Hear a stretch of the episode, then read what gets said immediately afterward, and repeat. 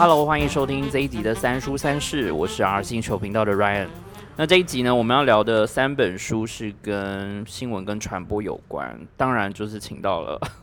淑玲。嗨，大家好。好，那我们今天要聊的第一本书其实是呃图灵的《毒苹果》，然后这本是天培文化出版，那译者就是淑玲本人。对啊，就是我。首次邀请到译者来聊自己译过的书。嗯、那呃，图灵这本其实我觉得提到这个名字大家应该不陌生，因为几年前电影版才刚上嘛，那所以其实对大家来说，原本可能都不知道一个战争的背后其实有这么多关于人的故事。然后关于在密码甚至是数学这一块上，其实很多人默默提供了很多的贡献。那我们就是可以先请淑玲分享一下。好，呃，这本书当初在翻译的时候，刚好我自己跟学术界的一些朋友，我们正好在读一个德国的媒介思想家 Kittler 的，我们翻成基特勒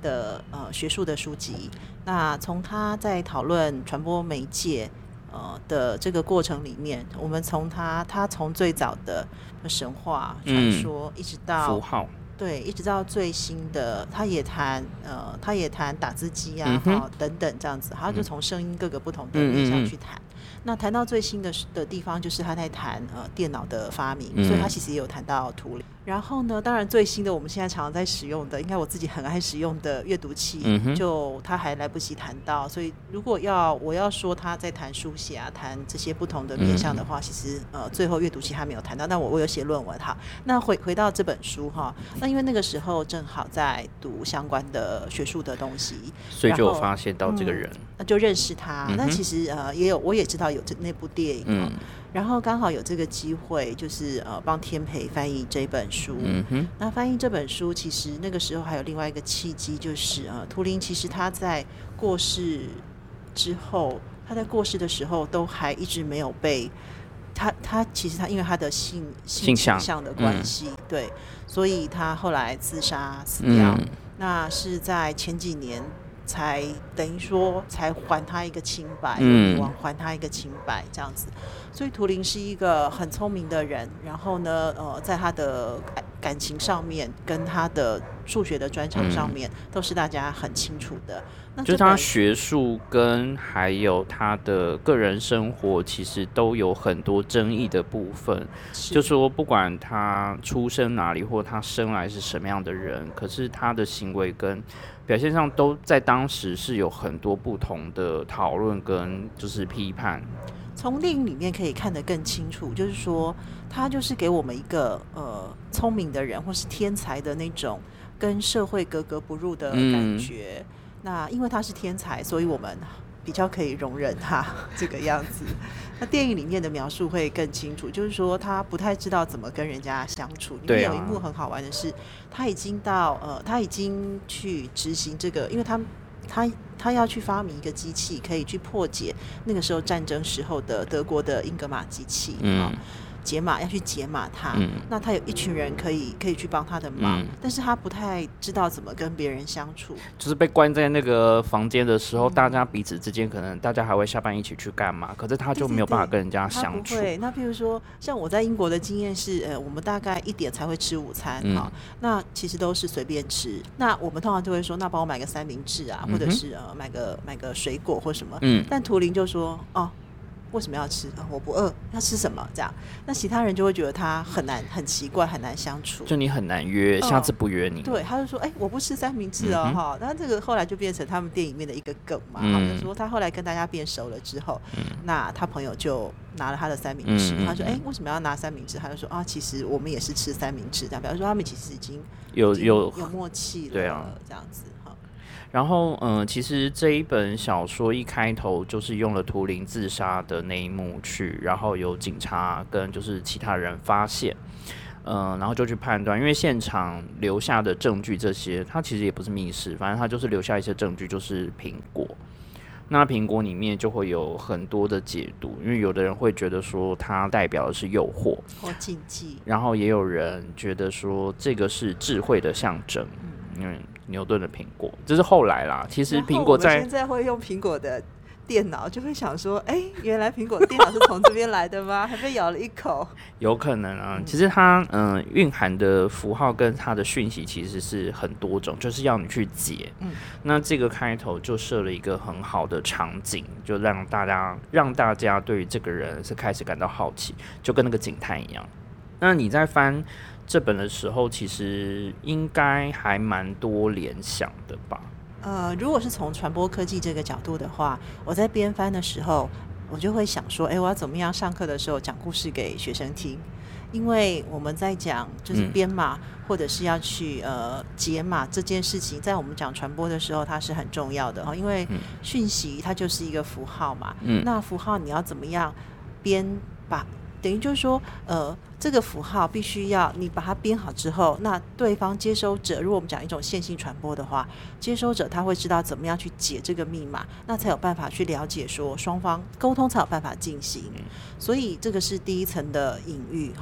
那第二层的隐喻就是说、呃、就传播科技来说，电脑是一个很新的一个一个新的科技，当然每一个阶段 每, 每一个年代都有每一个年代新的传播科技，譬如说一九三零年代我们在讲广播，它就是一种它就是一种新的传播科技、嗯、那一九六零年代是电视电视出现了，它是一种新的传播科技、嗯、那电脑呢、呃、大概一九七零、六零年代它、呃、六零、七零年代开始慢慢的普及。好，那电脑我们就会想到网际网路，网际网路其实是一九九五、一九九零年代中才开始普及、嗯、然后因为网际网路一开始它其实是苏俄苏俄或是俄国、哦、他们作为呃，军事用途、哦、那台湾的话、嗯、一开始呢其实是教育、哦嗯、所以我念大学的时候会上网的同学基本上都是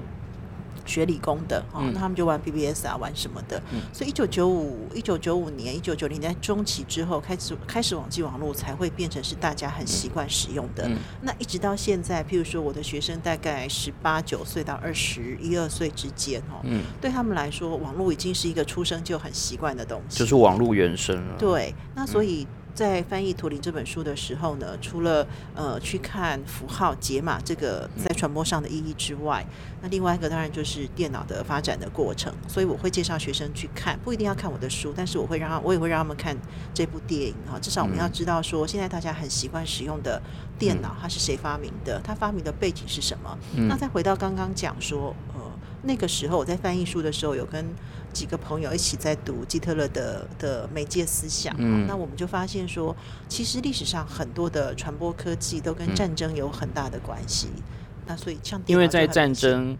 的、呃、那个前提之下，有很多具破坏性的武器也是在那个时候发明，就很多不管是军备的竞赛或者是说在沟通器材的研发这一块都是必须要抢快，而且甚至你要在秘密当中进行，你要去超越其他国家，你才有可能是在这个战争里面获得制胜的关键。或者说其实在战争的时候讯息非常的混乱、嗯、那在战争的时候这些参战的国家他们也需要让国内的人民知道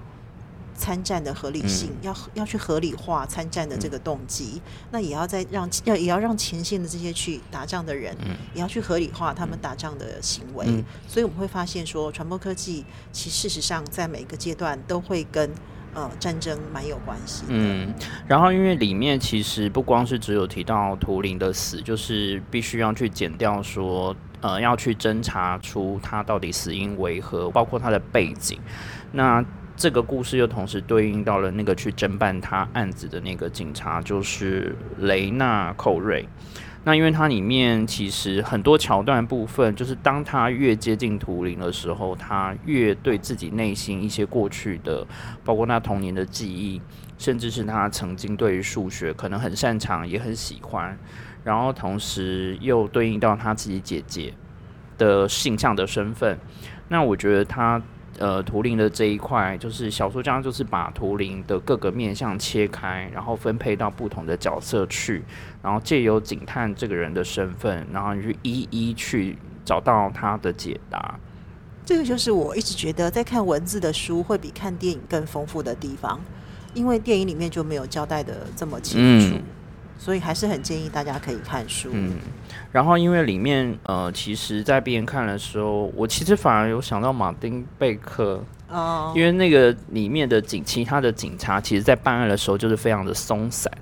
然后根本不严谨，然后譬如说进入到这个呃现场的时候，他们就说嗯他就是自己自杀吧。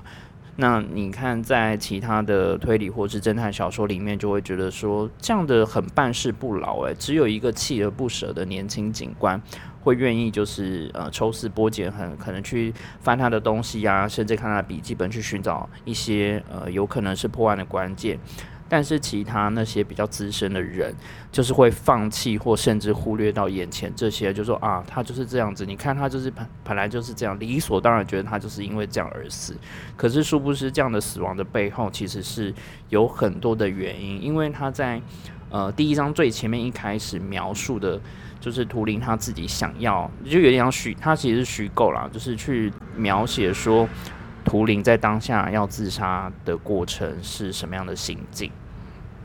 嗯，刚刚 Ryan 提到这个 我, 我就想到说，虽然 Ryan 提到的是警察或警探怎么样去看这个、嗯、去找他死亡的过程、嗯、那我就想到说其实跟记者也蛮像的、嗯、但这个就是我觉得这个就是一个很有趣的地方，就是说其实他很像记者，对，但就是说嗯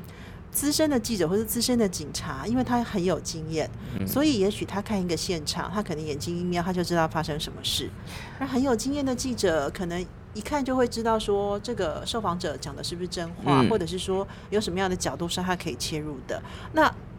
呃、我就会想到说嗯，是经验让一个人变得随便、嗯、还是说因为可能比较年轻他就比较战战兢兢嘛，所以他可能会去呃，什么他都觉得是很重要，这也有可能。对，那有时候我，但我觉得说，是不是其实也是个性的关系？就是说，即便嗯他很资深，但是他个性就是他对很耍，或者说他的个性就是他对他对他的工作很执着、嗯。那即便他再怎么有经验，他还是会嗯像初生之犊一样，非常认真的去看每一个细节。因为里面其实还蛮多要你稍稍去解谜的感觉，譬如说那个警察他在回忆他爸爸死掉的时候留下了黑色的手套到底代表的是什么意义，就跟对应到了图灵的那个桌边的那个苹果一样，就是这个东西到底隐喻的是什么。然后再加上就是呃，他以前喜欢数学，其实数学也是有一些所谓要去解题你要寻找到答案这件事情，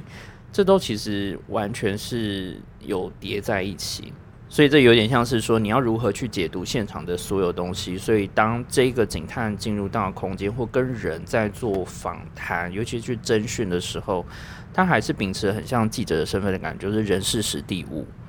他会注意到现在是时间是几点或干嘛，其他人就是完全对这些是不在乎的。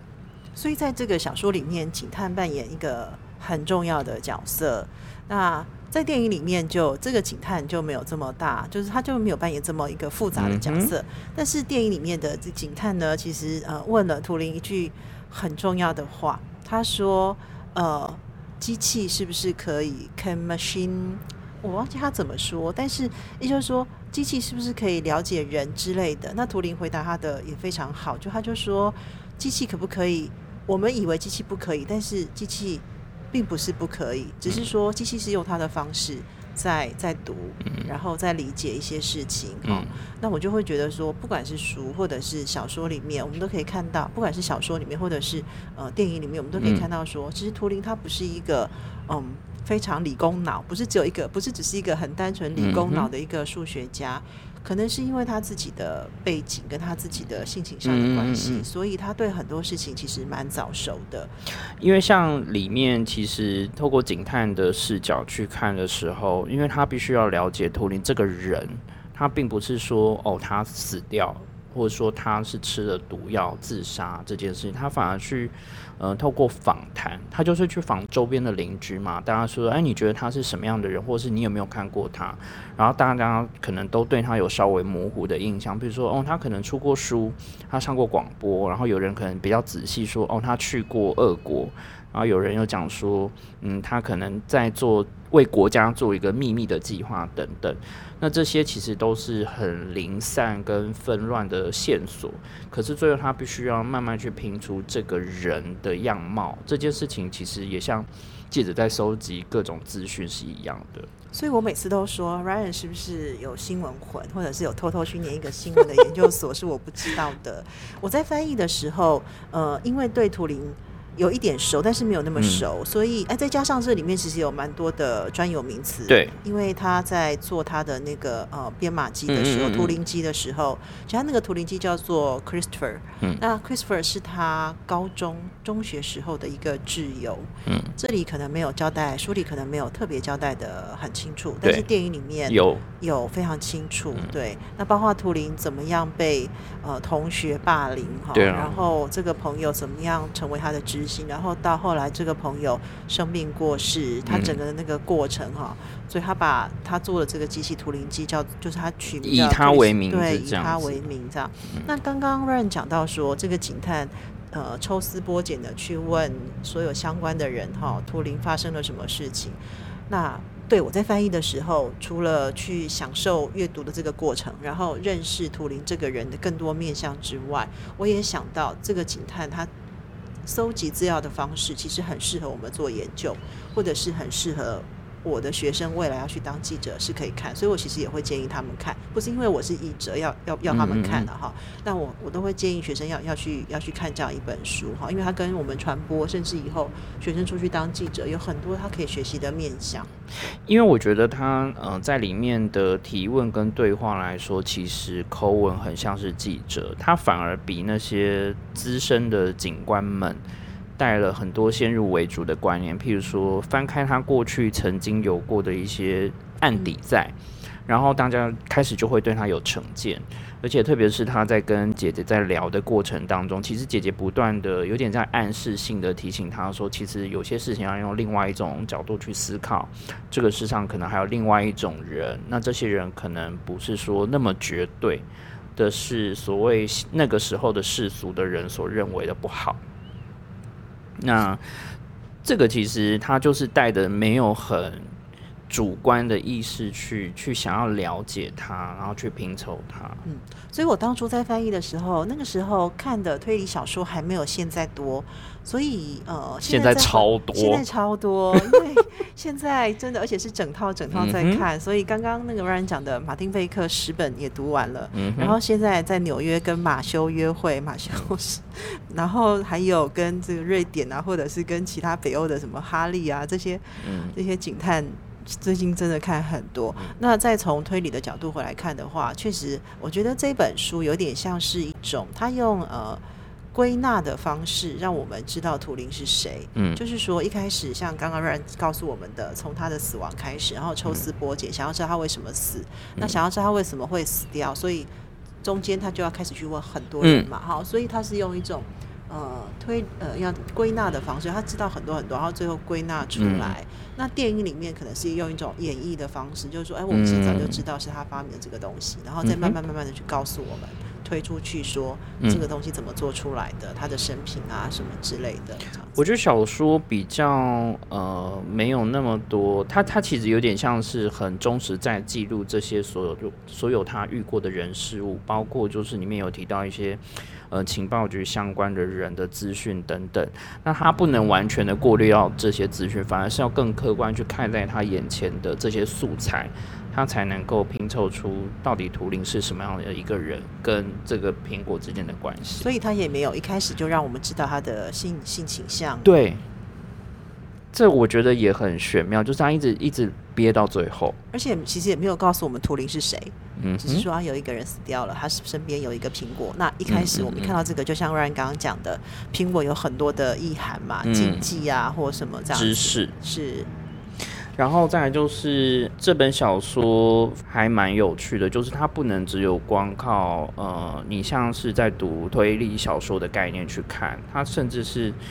是，就是有点像教材了。哦，这本真的很难翻译。它除了是推理小说之外，就像我刚刚讲的，它里面其实有有一些细节在描述图灵机里面的一些排列等等这样子。嗯嗯嗯嗯、那我那个时候为了要去清楚的知道说他在讲的那些什么序列什么是怎么排列的，嗯、就找了很多的资料、嗯，然后也是那个时候把电影买回来再看一遍，嗯、到底他在讲那些，因为至少要、啊、第几军情处好像要去查说，哎，英国对英国那个，那其实其实没有没有这个处嘛，对啊，哦，它只有五处，军情五处，那六处是是一个隐形看不到的这样，嗯，所以那个时候翻译这本书的时候，除了要知道图灵是谁，知道他发明了这样的传播科技，嗯，电脑的前身，嗯，还要知道战争那个时候为什么他需要去发明这个机器，是为了要去对抗德军，哦，要去知道德军做了他们的这些，嗯，呃，他们的一些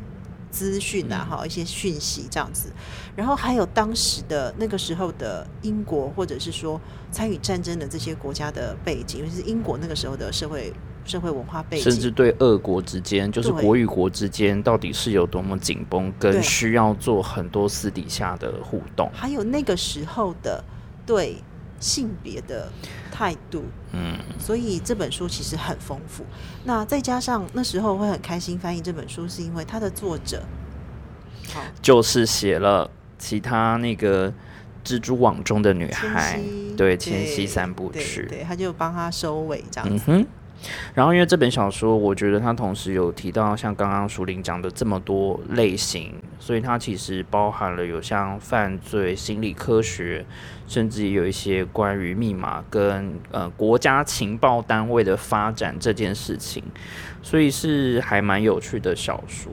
然后接着呢，我觉得从战争然后到一些所谓呃情报收集这一块，所以我们可以进入到第二本，就是《王与马戏团》。这本是米泽穗信写的小说，我看完其实我自己觉得我还蛮喜欢的耶。嗯，其实我也蛮喜欢的。那我认识他好像是从他的漫画开始，哦，就其他的那个比较轻一点的小说，比较轻的轻小说漫画，嗯，对，冰果，嗯哼，那他还有古籍研究社之类的，对对对对。然后这本小说很有趣，故事的舞台其实是在尼泊尔。然后我其实身边非常多的朋友去过尼泊尔，然后但是一辈子只会去一次，嗯，他不会再去第二次。年轻的时候去，对，他说不可能老，因为可能要爬很久，或者说你要，我年轻的时候没有去，所以就很后悔，而且现在不能搭飞机。然后尼泊尔好像前几年还有过一次大地震，对。然后所以就是大家去完的回来都说他真的很棒，那很适合你去，但是只会去一次，因为他可能在食物、饮水、交通、生活, 生活都没有那么的好，嗯，那的确有一些小的观光在做，但实际上真的就像呃里面这个故事主角，就是他的名字很有趣，叫做泰刀喜，嗯，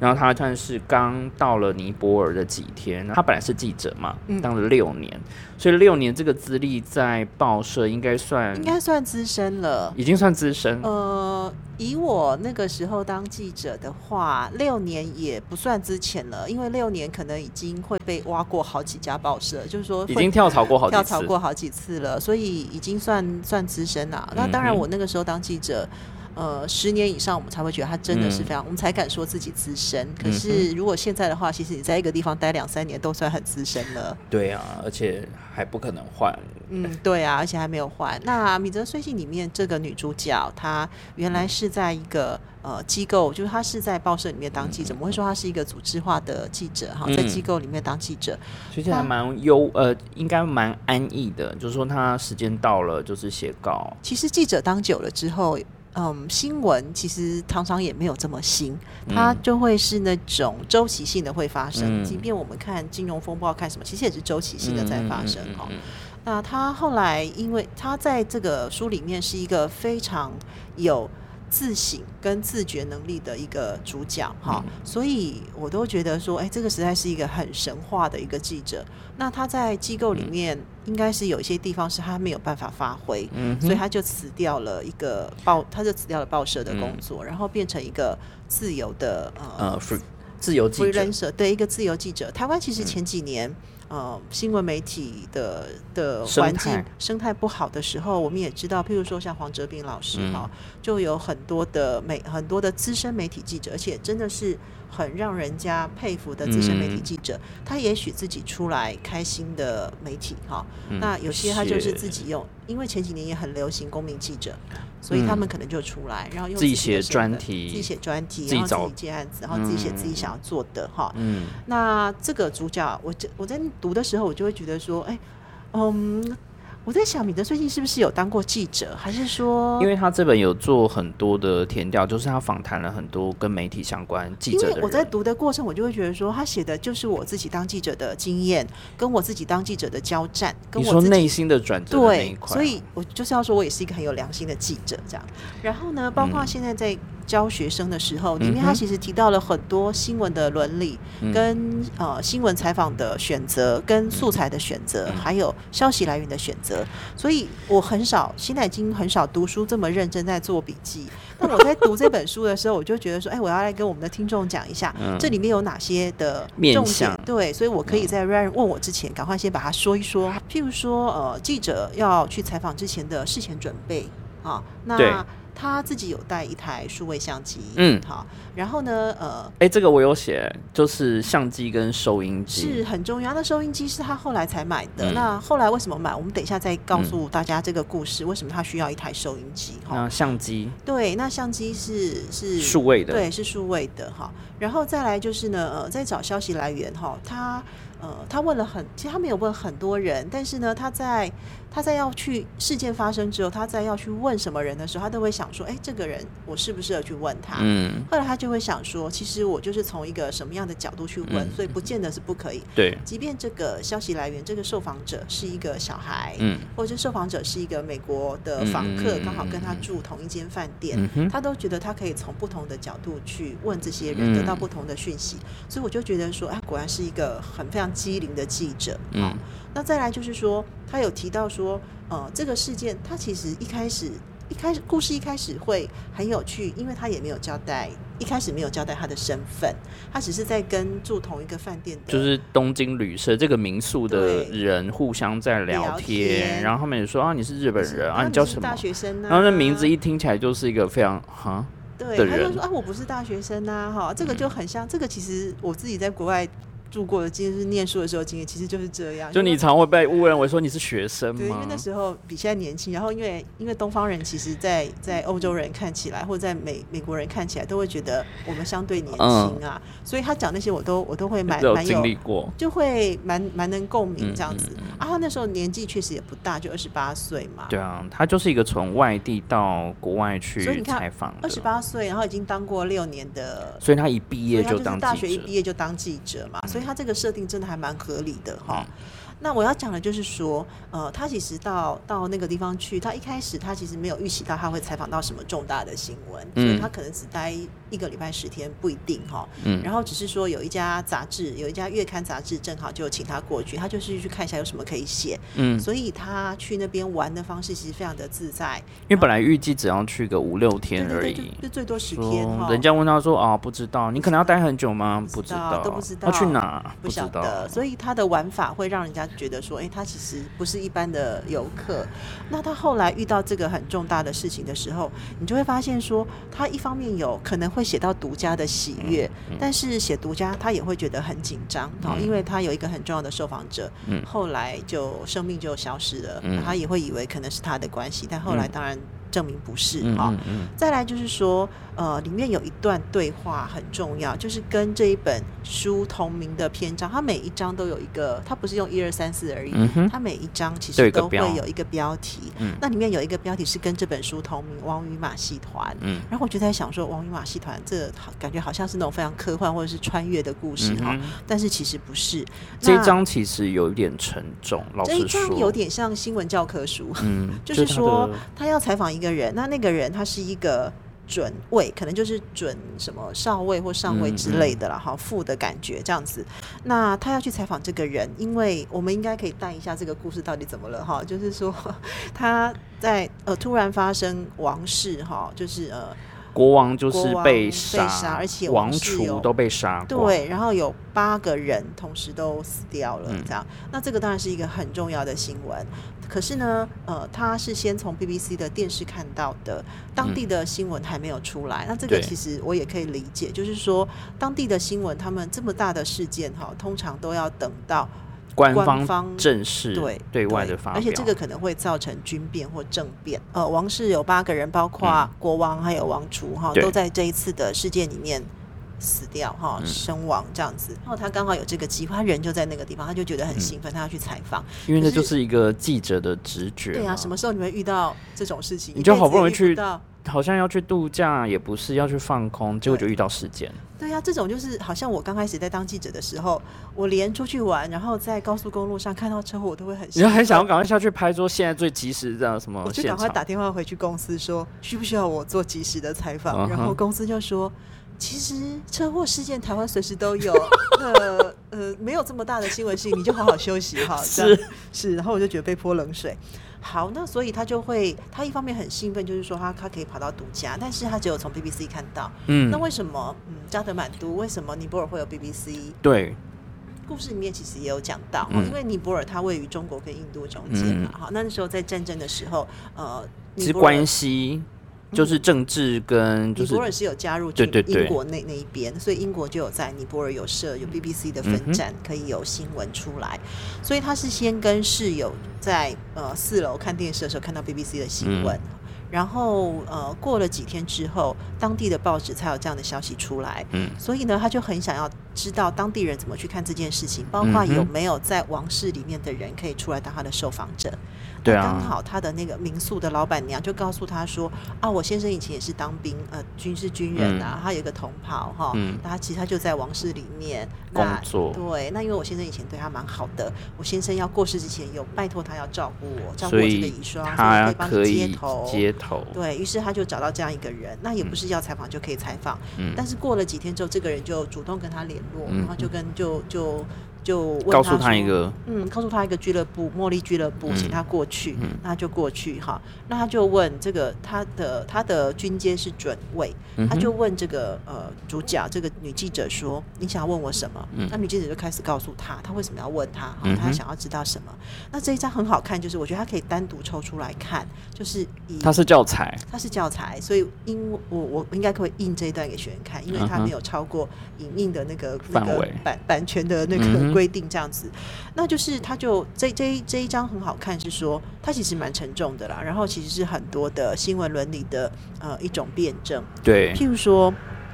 譬如说这个准尉会问他说你为什么想要采访这件事情，那这个女主角就跟他说因为我想要让大家知道这件事，他说 B B C、C N N 都已经报道了，对你的报道有什么不一样？嗯哼，那而且你们是用什么样的态度来看这件事情？对啊，又跟国际新闻相关，就是说我们今天在看国际新闻的时候、嗯、我们是用什么样的态度在看别人家的新闻，别国的新闻、嗯、对这个对尼尼泊尔这个国家来说这是一件非常重要的大事、嗯、但是对一个远在亚洲远在 东, 东亚的日本来说、嗯、他们怎么去看这件事情？对啊，因为他有提到说这个新闻爆出去之后其实就会影响到所谓世人对于尼泊尔的印象，对的看法，那会觉得说哦还有国王，那是不是这是一个很集权的地方、嗯、其实不是，他们已经民主化了哈。那会有这种皇室集体 被, 被, 被这种暗杀、嗯、那是不是一个很可怕的地方，会影响到他们的经济，会影响到他们的旅游等等。对，那所以对这个女主角来说、嗯、确实是有醍醐灌顶，她就开始也去思考，突然有去思考意识到，对，就是说我来报道这件事为什么、嗯、为什么是要我、嗯、她说这个准尉也问她说你不是历史学家，为什么要由你来报道这件重要的历史事件，非你不可吗？她好像一直在质疑她说就只有你嘛，非常咄咄逼人。那这一段其实、嗯呃，读者在读到的时候，以我自己作为一个读者，我会觉得有点突兀啦，会觉得说哇，突然很正经在聊新闻，而且他的新闻素养、媒体素养非常的好然后每一句话都是那种我们上课可能要花一个礼拜的时间跟学生解释、嗯嗯、去讨论，对，我们可能要有很多的哲学的省思、嗯、或者是很多实务的探讨、嗯、我想说哇，他怎么可以在一章里面，而且透过一个准尉的嘴巴、嗯、可以讲得这么的周全、嗯、因为其实这个人、呃、准尉的身份他以前也曾经担任过所谓、呃、在媒体的人 对, 对，所以他一定是见识过媒体这些媒体的力量跟媒体可以带来多大的影响这件事情上、嗯、所以在那个交谈的过程中他都没有透露任何他记者想要问的东西。对，然后刚刚我们讲到说这本书里面这个故事里面的几个角度，呃，我们、嗯、要讨论说新闻到底对谁重要、嗯、因为国王死掉对于这个准尉来说他是代表军方，其实是军方的耻辱嘛，你没有把国王保护好、嗯、所以国王死掉了哈，所以他作为一个军人的身份，他当然更不可能去透露这些消息、嗯嗯、所以新闻到底对谁重要，我自己就有写了一句，我说所以新闻是为谁而写，是啊，所以新闻到底对谁重要、嗯、你的读者想象在哪里、嗯、那再来就是说这个女这个记者她去采访的时候哈，她她在、呃、皇宫外面遇到了日本一样日本的驻外的记者、嗯、而且他们是知道新闻知道这件事情之后才赶过来的，那可能才来一两天，那这个是日本的中外新闻的记者、嗯、那这个部分呢可以讨论，就是说其实记者跟同业之间的关系非常的微妙，一方面要维持不错的关系、嗯、因为记者其实没有独家没关系，但是不能独漏、嗯、所以如果跟同业的关系没有维持好，有可能大家集合联合起来让你漏一条新闻，这个真的比拿到独家更糟糕、嗯哦、所以你看他跟同业维持关系的方式，他会去想说如果这件事情并不是只有我知道、嗯、或者是他其他记者也可以透过其他管道知道的时候、嗯嗯嗯、那就由我来告诉他吧，对，就我卖个人情，可是我去跟这个准尉采访的事情我要不要让他知道、嗯哦、所以这个 是, 这是一个选择，对，所以这个也是在当记者的时候非常重要的一个、嗯一个一个美感、哦、就是说我我我要想、嗯、我想要写独家、嗯、所以我不能跟其他人太好，因为你感情太好你就、嗯、你就会觉得说我不应该骗同业、嗯、但是你感情不好的时候、嗯、你真的就很可能大家联合起来其实是某种程度的霸凌，然后就是说不让你知道有什么事情、嗯哦、而且这个部分其实又有回扣到他一开始离开他原本的工作单位，因为他可能就是按、呃、时间要出新闻，可是到了这家所谓的深层月刊的部分，它其实就是月刊，所以一个月登一次，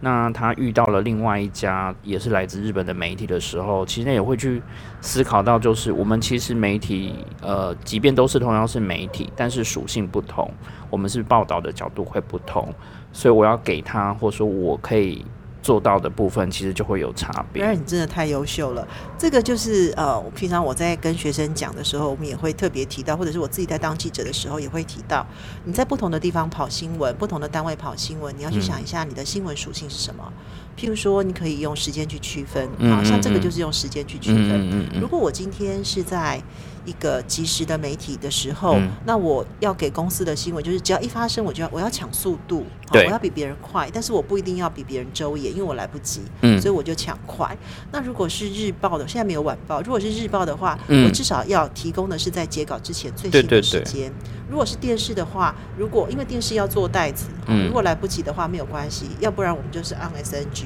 嗯、要不然就是我们用跑马的方式让大家知道说现在发生什么事情，我们画面稍后会再补、哦、那如果是周刊的话呢，就是比如每个每个礼拜三呃出刊，或是每个礼拜三截稿，礼拜四出刊，那周刊要写的东西就会跟呃即时新闻或者是跟每日新闻是不一样的，你就不是只有提供资讯本身，你可能要提供一些分析，质量就不太一样，角度也不要一样、嗯、那月刊更不要说，因为月刊一个月才出一次、嗯、所以他要的写的绝对不会是那种即时的新闻。那因为这件事情在呃，国王王室去八、嗯、有八个人被杀的这件事情哈，刚、嗯、好赶得上他的这个月刊截稿的时间，所以他这个新闻回去除了可以深度之外、嗯、也可以有及时的这种效果。对、哦、那刚刚我们有提到说跟同业的关系，再来就是呃，一样是在那个准尉他跟准尉的、嗯嗯嗯、呃对话的过程里面，我们也会发现说其实嗯记者跟消息来源的信任关系也非常重要。其实这很微妙，因为其实他人生地不熟，然后他只是透过他住的地方的老板娘去找到了这个所谓联络的线索，那这个线索的真假判断其实是很一瞬之间，所以他要一直去想说今天他愿意接受采访为什么，因为我们在采访的时候我们也会想说、嗯、今天这个受访者愿意接受我的采访、嗯、一方面可能是因为我背后的名片、嗯嗯嗯、因为他如果不接受这家媒体采访，他可能怕之后会被修理，会，对。二来也有可能是因为你已经跟他呃交接过很应该接触过很多次了，他知道你是一个不错的记者、嗯、他才可能愿意 他, 他才可能愿意那他也会觉得说、嗯、如果不不接受你的采访，你没有办法交差，所以要有点像朋友在帮你、嗯、那在这个故事里面这些都不是、哦、可是呢他还是愿意见他，虽然他并没有给他他要的讯息， 对, 对但是真的就是可以看到说，第一个、哦、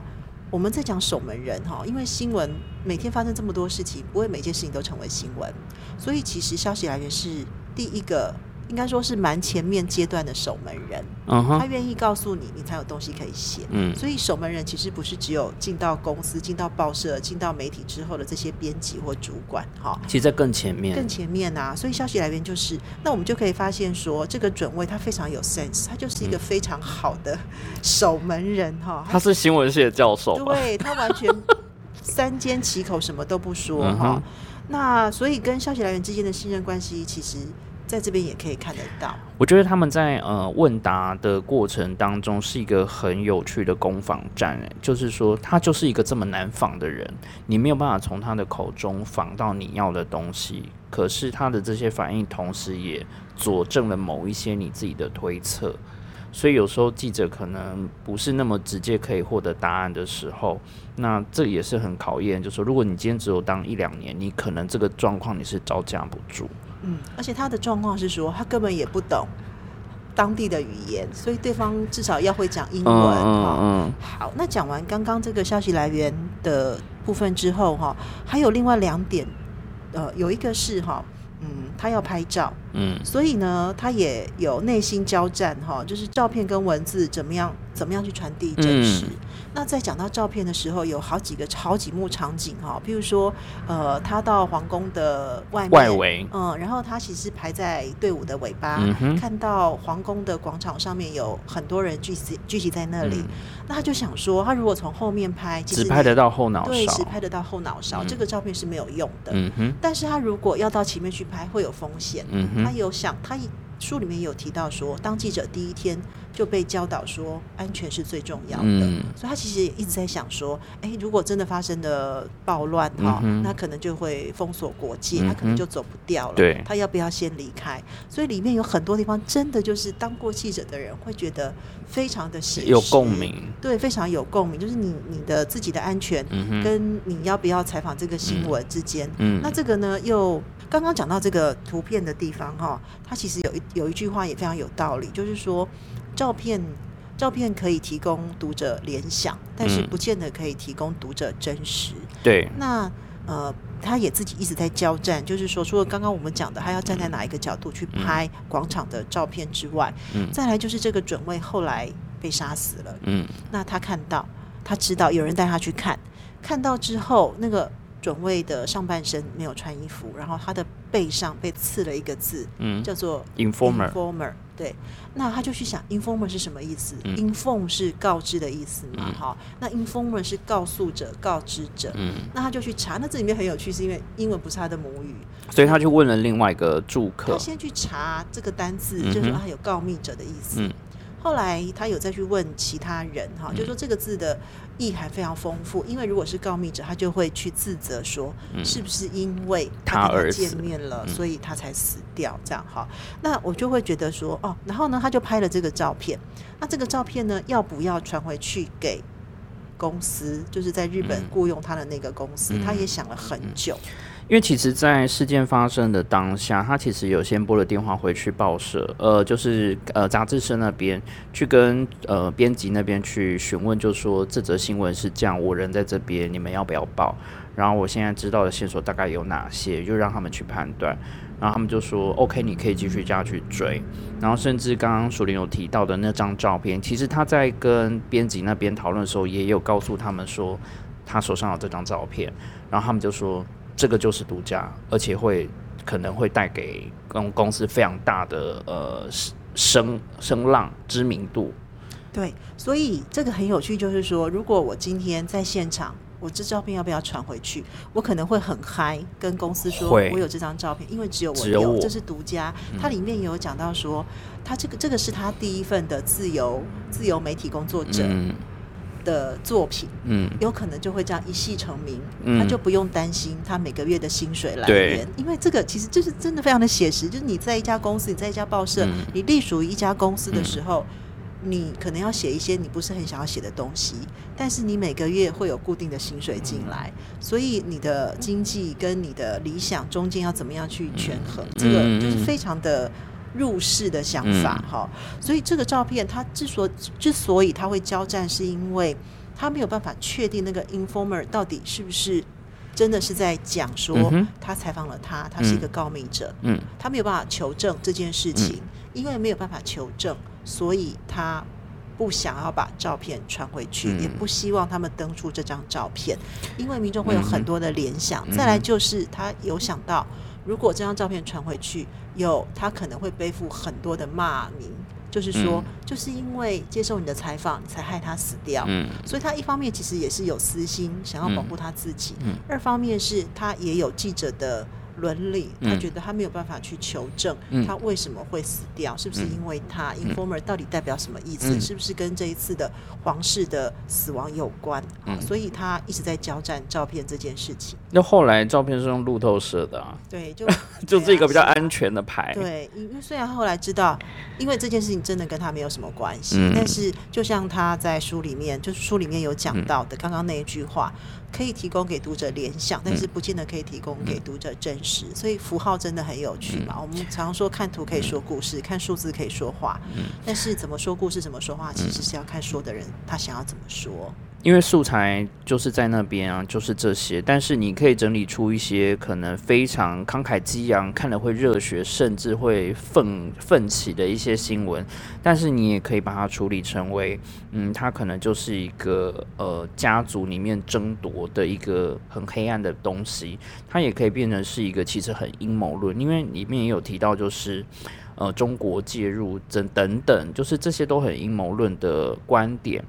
那其实他也是在这种过程当中去交战，就是想说我到底用什么方式去写。那过程我其实在读的时候就觉得说，到底是人在找事件还是事件找人，有时候你越调查你反而是另外会有事件找上你，就这个过程就好像它是滚雪球一样。所以我们刚刚讲照片，我又想到就是最近应该是说这几年呃假新闻很多、嗯、就假讯息很多、嗯、那照片其实就是一个可以很可以拿来就是说很很制造假讯息的一个很好的素材，它可以说任何你想说的故事。是啊，所以这个所以照片确实很重要、嗯、影像。还有最后一个我想要讲的就是说呃，它里面其实还有另外一个交战，就是记者在现场到底是要报道为优先还是要救人为优先。我们常常会看到一些摄影展，以及普利兹奖的摄影展，战地记者，对，你会看到说哇面前就死了这么多人、嗯嗯、记者怎么拍到的照片。其实我自己 也, 也会觉得很怀疑，就是说你可以在现场看到这么多人死在你面前，你为什么不去救他，而且那个可能下一刻就是整个是毁掉的状态。对，他里面讲到一个秃鹰跟少女的故事，对对对对对，那个超有名的哦，他就说有一个普利奖普利兹奖的得主、嗯、那他就拍到一个少女，然后秃鹰在远远的地方等着要去吃那个少女，因为少女快要死掉了、嗯、所以大家看到这个照片的联想就是说、嗯、下一秒少女就会死掉了、嗯、少女死掉之后秃鹰就会过来吃她了、嗯嗯嗯、那记者既然可以拍到这一幕，表示说少女还没有死啊，你也活得好好的，为什么你不把少女带开、嗯、为什么你在那边等着少女死掉、嗯、让秃鹰去吃她。于是呢这个普利兹奖的得主就这样子遭受太多的骂名之后，他就自杀了。嗯，但是呢大家不知道的是说他拍的那一刻是这样没有错，可是下一刻这个女孩就自己离开了，而且得到援助，对，她没有死掉、嗯、可是图片可以照片可以说故事，照片会提供联想，于是、嗯、会有各种投射。嗯，少女没有死掉，结果死的是那个得奖者。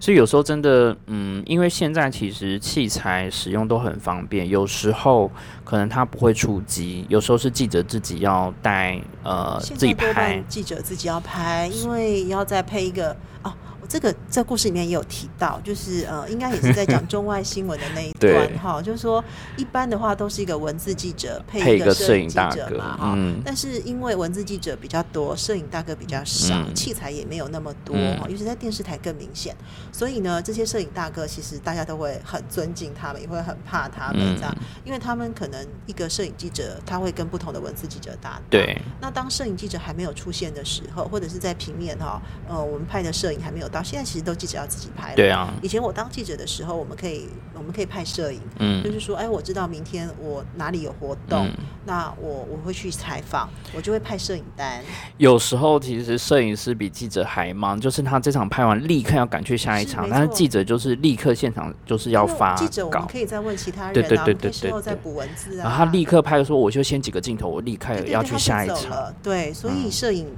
照片真的很重要，但是从这个故事里面也让我们经由这个主角的不断的反思跟交战、嗯、其实也让我们知道说照片很重要，但是我们不要随便去指责我们看到的东西，因为真实不见得是真实、嗯、因为它只是一个角度，它不是全貌。对，好，然后接下来我们要聊的另外一本有一点深，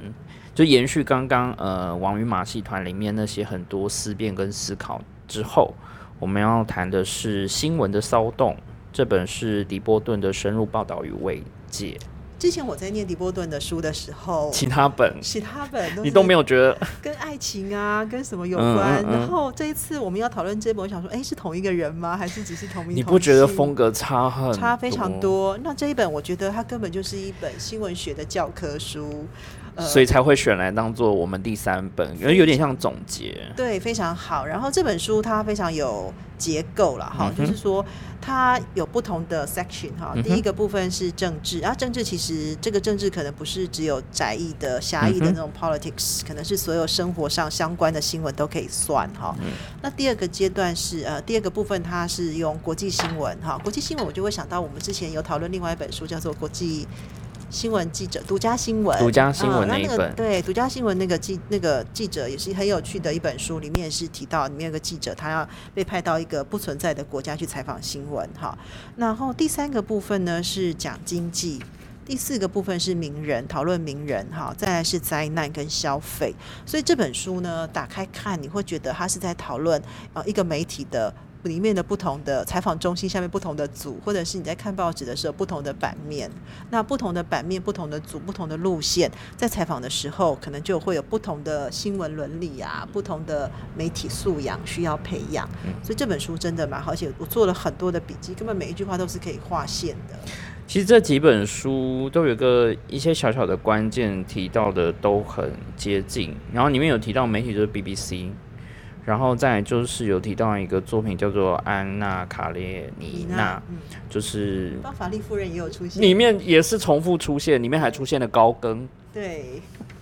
然后嗯、呃，其实呃，在看的时候就像刚刚淑玲讲，它很像在看新闻的不同的版面，然后在每一个类别里面它又再深入去提了非常多呃，比如说有哲学的思考观察，然后再来就是你如何去定义这些事情。然后像里面有提到就是可能熟龄比较熟的像是灾难跟经济这一块。好，呃，对，灾难跟经济，因为我自己有开科，而且我自己也有跑过相关的新闻、嗯、哈。那如果我们呃，如果顺着看下来的话，嗯、譬如说在政治哈三十一页，它里面有提到，嗯，我觉得它里面提到的这段话哈，是我们现在对新闻的一个定义跟要求很重要的。他说，当今这个时代已经不缺可靠的事实。重点不在于我们需要更多的事实，而是不晓得要怎么处理已经拥有的事实、嗯啊、那他也提到事实跟偏见这两个概念，他说偏见其实是跟事实相反，就事实的反面是偏见、啊、你就可以对应到最近那个美国大选，还是就是结果即便已经出来之后，你看所有的周围的报道甚至讨论甚至延伸到相信的还是相信，不相信的还是不相信。对，你就发现说哦，即便已经这么多人在讨论这样子了，还是有人会去拒绝眼前看到的东西。因为我们在我们在人人的这种心理过程、哦嗯、处理资讯的这种心理过程有一个理论费斯廷尼讲的一个认知不和谐，所以我们很怕去、嗯、我们很怕去接触跟我们自己原来认知不一样的的东西会崩解啊，崩解就是那个架构。所以我们都是很选择性的去接触这些东西，理解这些东西，记忆这些东西，因为它有一个那个有点像是过程，它要去 process 这个东西之后，嗯，它才能够慢慢要能够接受。嗯，所以这个在真确那本书，应该是这本，因为有好多类似的书名，嗯，真确这本书里面也有提到为什么会有假新闻或假消息，嗯嗯嗯，就是因为我们会有这种认知不和谐，就我们害怕认知不和谐，所以即便它是假的你也不会去承认它是假的，嗯，那刚刚我提的这一段话其实就是对一个新闻或媒体工作者来说确实是，其实事实我们现在很容易在网络上就可以看到，但是新闻是要去处理这个事实，所以我们要用什么角度去处理会非常重要，那记者就要很小心。它里面也还有提到一些，譬如说嗯，还有提供我们思考，到底是不让这个新闻出来比较重要，还是说这个事情出来我们让它呈现，但是它是用凌乱的方式去呈现。因为里面在政治那一块，它有列举了非常多呃关于政治有关的事件，譬如说它就条列式的列出来，然后你一看就会觉得说，天啊，这个标题或是这样的类型一下你绝对会想看，但是有一些东西你就会有一点迟疑，那就很明显。所以你如果是你，好，现在换老师要问你了，好，请呃，你觉得我们直接不要让新闻出来查禁它比较比较好，还是说比较不好呢？还是说呃，我们让这些任何的事件都可以呈现，但是他用偏见的方式或者是非常凌乱的方式来呈现，你觉得哪一个害处会更大？前者。是，其实我也觉得是前者，所以我们要有言论自由。好紧张。这个可能对，但是这个从学理上来说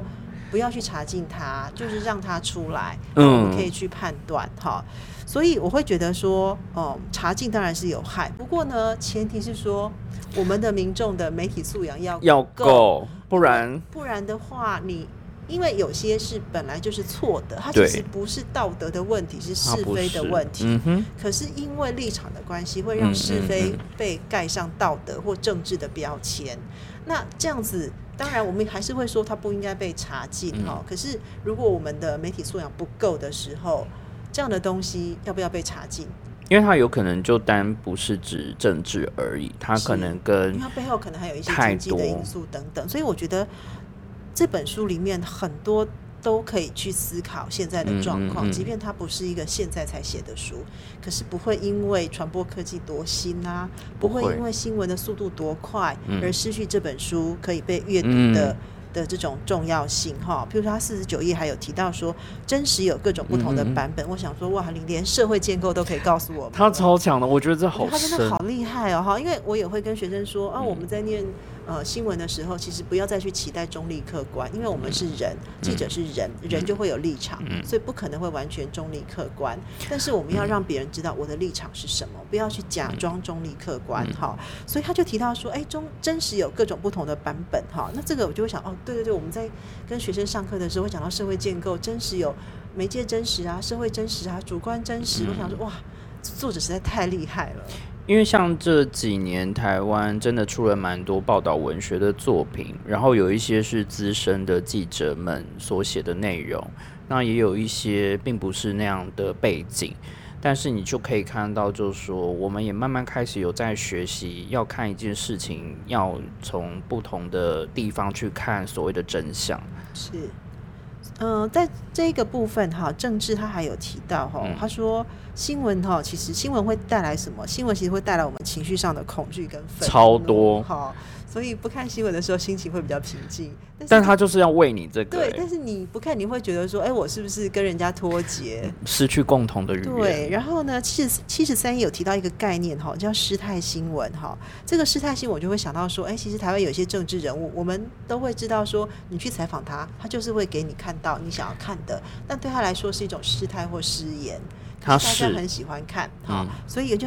真的会觉得说，哎，不同的不同国家不同时代，但是他提的一些概念即便有些在新闻学也没有提到，可是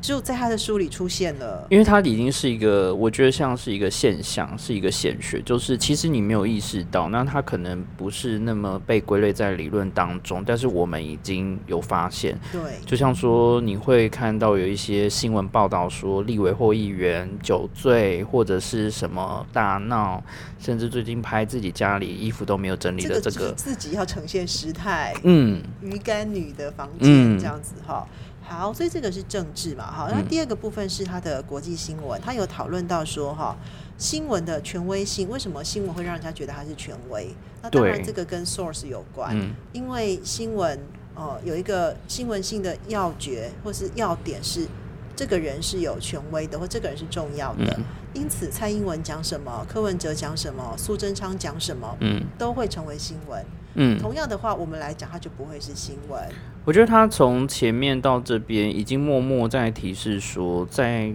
在看新闻的角度，它不是只是一个媒体，它有可能是某种程度上是宗教了，就它的地位，包括在讲国际新闻的时候，你要从什么角度去讲，那谁会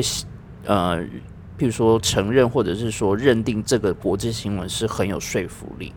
是，所以在九十四页，我觉得好像在那个考前猜题这样。九十四页他有提到，就是这个跟台湾的现象也很像，就是我们会说台湾没有什么国际新闻，对啊，但是台湾其实真的没有国际新闻嘛。我有学生在媒体，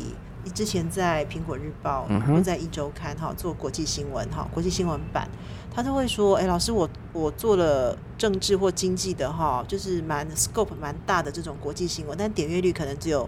单个位数或者是几百个，嗯嗯嗯嗯，但是我做一个那种一样是国外的新闻哈，可是可能是譬如说呃国外哪里好像就说什么在阳台或者在那个顶楼上面看到两个人影，一男一女好像在干嘛春宫画那种，就会有好几十万的点阅哈，哦。对，他就说老师，那我做这种新闻都没有人要看。那那种新闻这么多人点，而且公司是要看点阅率，对啊，以前是我们是看月报率，现在是看点阅率，嗯，根据这个点阅率来给奖金，哦，所以他就会说那我要做这样的东西吗？那九十四页就有提到说，其实观众的问题，哦，不是在于无知，而是可能他不关心，对，他就是不 care， 对，他不在乎，所以他不是无知哦，他也知道说这个东西其实不是不重要，可是他不在乎，这有时候国际新闻很难做的地方。嗯，因为像可能我有在整理一些国外的资讯，可是对我们来说，可能它甚至不是只有这个国家会被影响，它有可能连带邻近的国家都有可能面对同样的困境，可是他们有解决方法等等。但我们好像对于这类的新闻就没有那么的有兴趣。这个很有趣，因为我有担任过好几届的卓越新闻奖的评审，那我们会去讨论说国际新闻我们希望有什么样的标准，嗯，评审的标准，这样的标准都会公告在官网上面，嗯，所以这个不是私底下，这就非常透明。对，那我们就会去讨论说，嗯，我们希望国际新闻是不是可以为台湾带来一些什么样的省思，嗯，但是呢能不能为台湾带来省思，不见得这个事件是一定要在台湾也会发生的。对啊，不一定说尼泊尔发生了王室涂血事件，台湾也要发生这种事件，我们才会说这个新闻对我们是有意义的。里面其实就是有在讨论这件事情嘛，那你就想到有没有意义，不是说平行的移植过来。我我有联想到，就是像有些人会觉得说啊，有些人我们要捐款，有些单位是捐款到可能到尼泊尔甚至更呃偏僻的地方去，就有人说，那你为什么不救最离你最近的人或干嘛？其实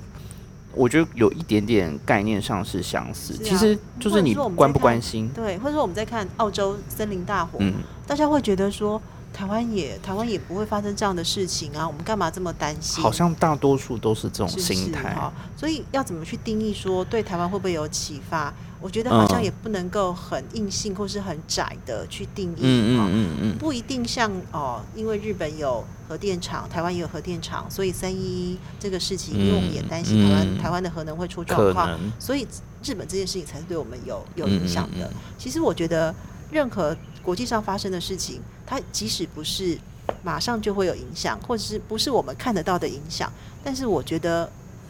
都是会互相相关的，因为都在同一个地球上啊。啊，你说资讯现在又这么的快，跟能够快速的接收到的时候，这个影响也是可能比过去来说又更立即。嗯，尤其像说现在呃新闻接收的呃平台或者是说来源这么多，所以你很难保证就是呃这件事情真的没有那么关吗？是啊，嗯。那在国际新闻接下来的 section， 他讨论的是经济，我就觉得、嗯、哎，这又是我的专长。为了你，为了我写这样子哦，呃，因为我担任过四年四年多的财经记者、嗯啊，现在也是有教学生怎么写商业新闻报道哈。那他在讲这个经济新闻的时候呢，他有提到哈，一百五十二到五十三页，他有提到说，嗯、他说就目前来说，主流的新闻机构主要呢只是纯粹的追踪报道经济体系每一天的活动而已。所以到底经济新闻要扮演什么样的角色？我觉得这个是这也很有趣、欸。对，那他也提到说，完美的新闻服务哈，不是只有不但会分析时事，他也应该要很勇敢的传达理想，然后呢，告诉我们社会应该要怎么去做。好，那我就会想到说，今天我们在报道经济的新闻的时候，嗯、当然经济新闻有不同的层次啦、嗯，譬如说我报道的可能是国际的财经、国内的财经、嗯，甚至保险啊、哈、银行啊、嗯、这些理财的，都算是财经的新闻哈、嗯。那要怎么样去报道？然后呢，再来就是说，呃，除了这些不同的范畴之外，呃，财经新闻一个很大的特色是它会有数字。因为读者要看的其实就是这个啊，数字的意义是什么、嗯哦、所以呢应该要让读者同时看见数字背后的世界。那在一百六十三到六十七页他提到的是说、嗯、譬如说要让读者知道资本主义是什么、哦、资本主义的世界是什么、嗯、那也要让读者可以去思考人类繁忙的这些劳动的背后有什么样的意义。对啊，因为对于呃不同的产业，甚至说你在不同位阶人看这样同样一篇可能关于经济分析的数字的话是有不同的解读，因为有些人可能是对应到股市，那股市你再深入一点好了，它可能就是因为今天发生什么事件导致可能外资跟什么呃买入或怎么样，然后再就是它产业可能工厂大火导致于这家股票就是突然今天大跌，然后再就是到投资客的心态等等，然后到出货，其实它这就是一个数字变动就是会变很多，或者是这个数字对不同的人是有不同的意义的、嗯嗯嗯、比如说我很喜欢举例跟给学生听，比如说像我们在讲 C P I、嗯、消费者物价指数，那在公布消费者物价指数的时候也会同时公布趸售物价指数、嗯、那趸售呢它就是批发价，对，原物料批发价。那对于读者来说，如果今天我是一个一般的消费者，我会注意的是说啊，油有没有上涨啊？哈、哦，那这些生鲜蔬果、鱼介类有没有上涨？嗯、这可能是我在乎的。然后呢，开学前哈、哦，或是开学那个月，我就会看一下说哦，那是不是呃我们的学费会上涨？哈、哦，因为这个啊有台风来就会担心说是不是物价会上涨。嗯嗯、那对于一个公司的老板，他要看的可能是要看趸售物价，因为他如果是进口商，他要进口这些原物料进来嘛。哦、比如说铁啊、金啊这些煤，甚至包括又不。不同的货币计价，譬如说、呃、用台币计价或者是用美元计价也会有差、嗯、因为我们台湾因为台湾是以出口为导向的国家，所以我们跟其他国家在进行贸易往来的时候，我们是用美元在计价、嗯、美元在交易，可是你人是在台湾生活嘛、嗯、所以你拿到的美元是要换回台币、嗯、在台湾用、嗯嗯、所以在看好，那在看这个物价的时候，就会不同的角色就会看不一样的东西。嗯、那在看汇率的时候，也会看不一样的角度嘛。嗯、如果你只是一个个别的投资户、嗯，你要看的可能是说啊，美国选前，呃，其实台币升值很多、嗯啊、所以呢，可能可以买一些，然后之后再卖掉。所以我们个人看的是这种个人投资。那你对这种出进口商来说，他损失的可能是汇兑、嗯啊，所以他们要看的是这个。嗯、所以同样一个数字，其实记者要能够做的像这种还是比较小的分析、嗯哦、所以一个、嗯、一个财经新闻其实要让大家知道这个数字代表什么意思，那包括背后的政治经济，比如说其实会这样子是因为你在一个资本主义社会里面、嗯、你被剥削了，你要知道等等嘛、哦、我觉得就是好像要做财经这一块的记者最难、欸、因为他要牵扯的面向真的太多，有历史、嗯、要边做然后边学、嗯、可能会写稿、嗯、但是你不懂这些财经知识，可能知道财经知识，可是我们要的不是会计师，我们要的也不是一个经济学家，你 要, 你要有一个分析的能力在。然后经济之后讲的其实就是关于名人、嗯、这也是因为社群媒体发达之后，其实这一块又更被凸显出来的一个要注意的现象。而且这个也很有趣，在一百七十四页、哦、他提到说新闻关注的是什么样 的, 的人，他关注的是非比寻常的男男女女就现在抖音最多的那种啊、嗯、然后跟 YouTuber 疯狂的那种。那这个也是我刚刚讲，就是因为它就是符合新闻价值嘛、嗯、因为它是有名的人、嗯、因为不会有人想要看我们在干嘛，可是我们会想要知道名人在干嘛嘛、嗯、蔡英文的猫会很有名，我们养的猫就是一只猫嘛哈。那这个我就会想到说以前呃还有联考的时代的时候，其实现在还是可以，譬如说指考成绩什么几级分满级分，大家就会抢着去报道哈，北一女有几个，然后上台大医学、嗯、然后谁是最高分，榜首在哪里，榜眼在哪里。后来有一年哈，这样的新闻被批评得很严重，就说这个全台湾只有一个人，为什么我们一个采访一个联考的新闻，一个指考的新闻只采访这样一个人？为什么这个人要当成这么大的新闻？他凭什么？对，而且这样子对其他的读者的意义是什么？就是他的新闻价值在哪嘛？他他是有价值没有错，因为说哦，那这样搞这样子哈，满级分哈。可是呢，我觉得在作者里面书里面有提到，他就说这样的人他是被仰慕的人嘛、哦嗯、那也会有名人访谈，可是这样子会对读者造成什么样的影响？可能会去模仿他，对，也可能会去嫉妒他、嗯、也可能会去造成恐慌啊，他的可以我哪不可以啊，为什么他满积分我哪这么烂，你就会觉得说这样子的新闻到底对读者会产生什么样的效果？有没有必要产生这样的效果？因为不是每一个人都可以成为蔡依林或者是李敏镐，对，所以这个是他在名人的地方提到嘛。啊、最后两个 section 倒数第二讲的是灾难，嗯、我就觉得说，哎、欸，这本书真的是要写给我看哈。我们之前也有在讲述的时候提到灾难嘛，哈，三一一，然后我们有读到相关的书，里面有提到尼泊尔的那个坠机，对，那他就提到说，哎、欸，为什么要去报道灾难新闻？哈、嗯，呃，譬如说我们在报道其他国的灾难新闻、嗯，或者是我们在看，因为我们常常常常国际新闻的来源都是欧美这些先进第一世界国家的消息，那他就提醒我们去思考说，在报道这些新闻的时候，其实可能是要去显示自己国家比较文明。所以自己国家没有这样的洪水，自己国家没有这样的灾难发生，在心态上，在心态上、嗯，或者是说是要去摆出那种道貌岸然的态度、嗯哦、所以他我们才不会发生这种事。他提醒我们说，灾难报道可能有这样的一个一个角度、哦，有点像假性的优越感。对对，那另外再来就是两百一十九页，他要告诉我们说，除了这个之外，其实哦，灾难新闻的报道也提醒我们，它是一种 warning。是一种警告，就是说，呃，我们要学习，没有人可以免于灾难，好，然后我们要学习同情、理解这些受到灾难影响的人，好，然后呢，也要，那它有第三个功能，哈，我觉得它讲的真的很人性，它就说，还有一个功能是可以让读者觉得说，哎，原来别人也会遇到灾难，原来原来别人生活也没有这么美好，原来别人也不完美，所以可以让读者可以疏解压力、嗯、就是说作者很厉害，他把某一类型的新闻可能会造成什么样的结果、嗯、跟为什么要去采访这种心理都归纳得很好。那最后一个就是呃，讲他讲到消费、嗯啊、这个其实也台湾 也, 也是很需要反省啊！我觉得倒数这两个，尤其是消费跟呃灾难这一块，呃，在呃我们现在接触得到的一些新闻报道的内容占比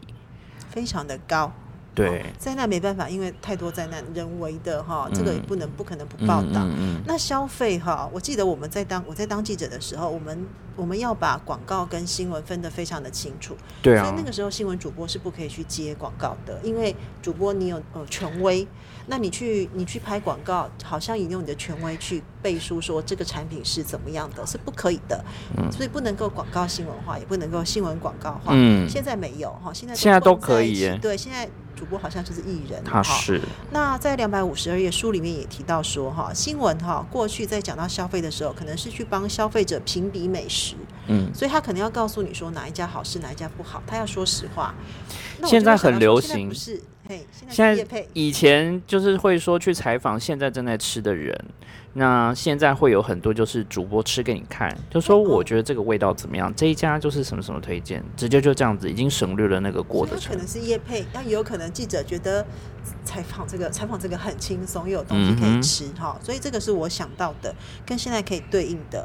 再来就是消费新闻，它有一个效果，这个也是我们在讲传播的时候，在讲广告的一个效果，嗯嗯嗯就是其实广告可以建构自我，可以今天。你譬如我很喜欢讲年轻人、哦嗯、用那个、哦、MacBook、哦嗯、用用苹果的电脑，然后带一本原文书、哦、然后用 iPhone 的手机，然后在星巴克里面喝咖啡、嗯、然后拍了一张照片放到 I G， 大家就会说哇好文青哦、哦、即便他可能看不懂内容，即便只是拿来拍照、哦嗯、那所以这种都是一种建构自我的方式，就是或者是说啊，蔡依林用了什么，谁用了什么、嗯、我也跟他用一样的东西，模仿模仿他，然后就觉得自己就是这样的人哈。所以我还是要说一下这个作者这本书真的非常丰富啊，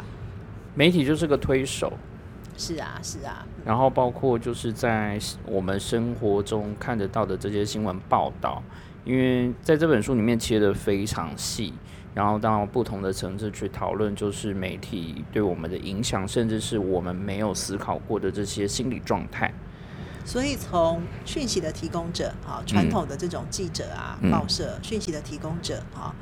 到讯息的接收者，当然这个提供者跟接受这种两元的分法已经太落伍了，因为我们现在会说叫做 Prosumer， 就是是 producer， 他也是 consumer、嗯、所以他是讯息提供者也是消费者、哦、就是回扣到其实人人都是自媒体的时代、嗯、你可以是制造新闻的人，那你也可以是传播这个讯息的媒体，或者是说我在 P T T 上面写什么记者就会去抄，对，我在脸书上发什么啊，记者也去写，然后记者写完之后大众媒体又再抄一遍、哦、所以呢呃呃，我们可以是讯息的提供者、啊、当大众媒体报道之后我们又去看，我们又是讯息的消费者、嗯、所以我们其实是 producer 也是 consumer， 所以我们是一个 prosumer，